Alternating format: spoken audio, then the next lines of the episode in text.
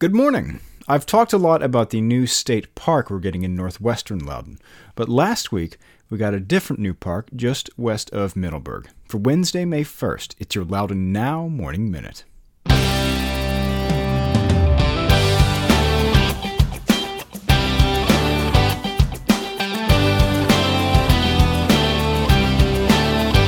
Loudoun County Commuter Services has ways to keep your wheels turning and keep you cheerful. There are commuter buses from park and ride lots to destinations in Arlington, the Pentagon, Crystal City, and Washington, D.C., or a Metro Connection bus can drop you off at Wiehle-Reston East Metro Rail Station to hop on the Silver Line. Or local buses can get you from Leesburg to Ashburn and Sterling, from Sterling to Reston, or just around the town of Leesburg for only a dollar. To learn more about these or find a carpool or van pool, visit loudoun.gov slash commute or call 703 771 5665. Let's go!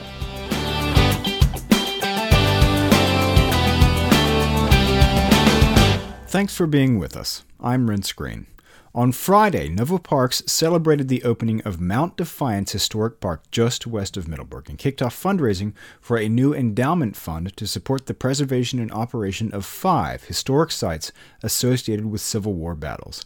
All five sites are tied to battles in 1863 in the early days of the Gettysburg Campaign.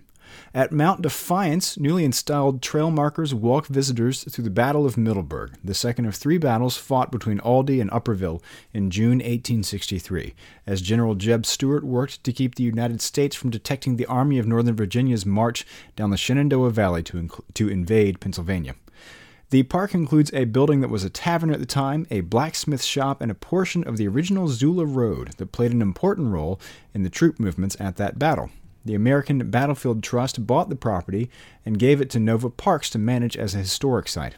In addition to the newly installed signs, the park will be home to a new 3,000 pound granite war monument dedicated to the 17 members of the 1st Maine Cavalry killed during the battles of Aldie, Middleburg, and Upperville over five days.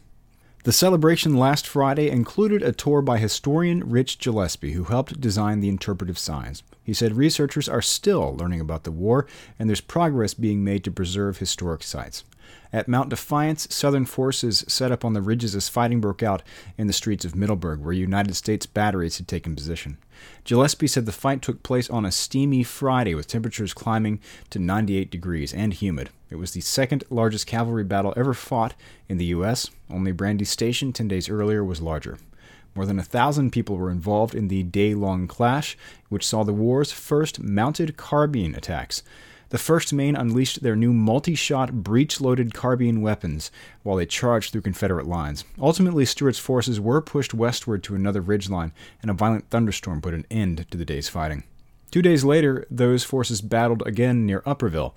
Stuart was successful in keeping General Robert E. Lee's troop movements hidden from the U.S.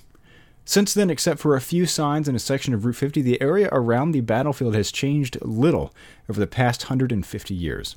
The park is designed to let visitors explore the grounds on their own, but Gillespie hopes to have volunteer guides there at least once a month.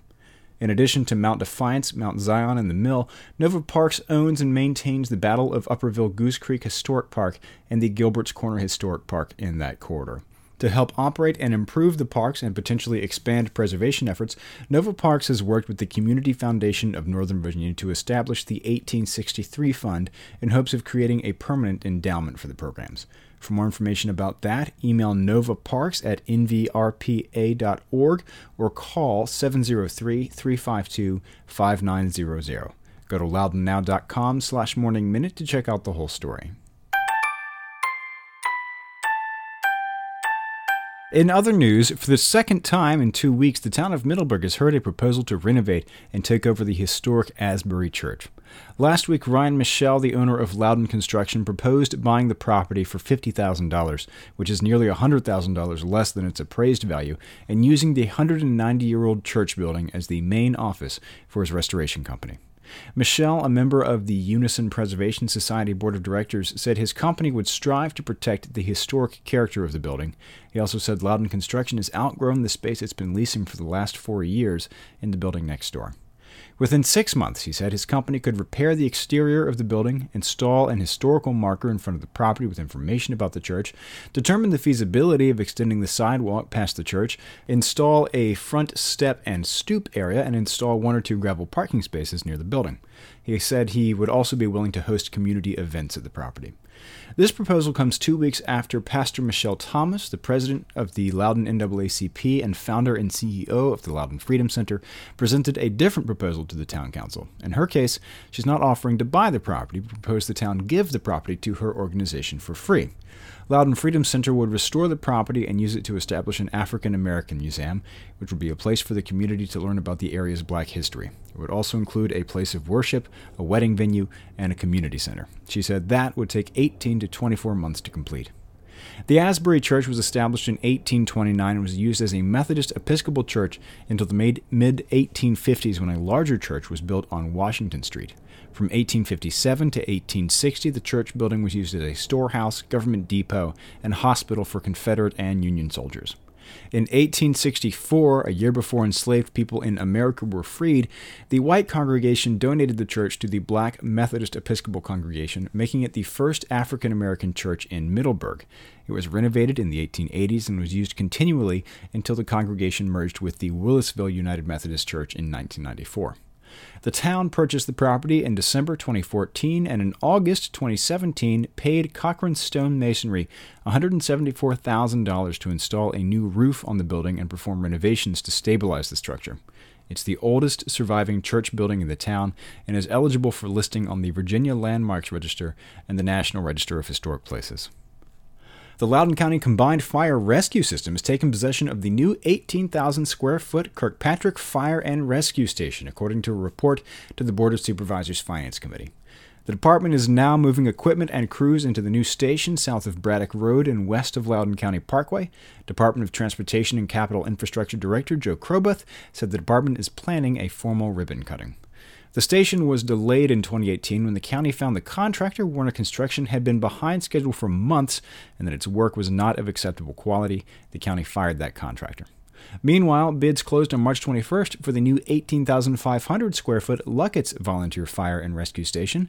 In the coming months, the Board of Supervisors is expected to award a contract to build that new station and a proposal for a 100 unit independent living center in the town of Middleburg has been shut down.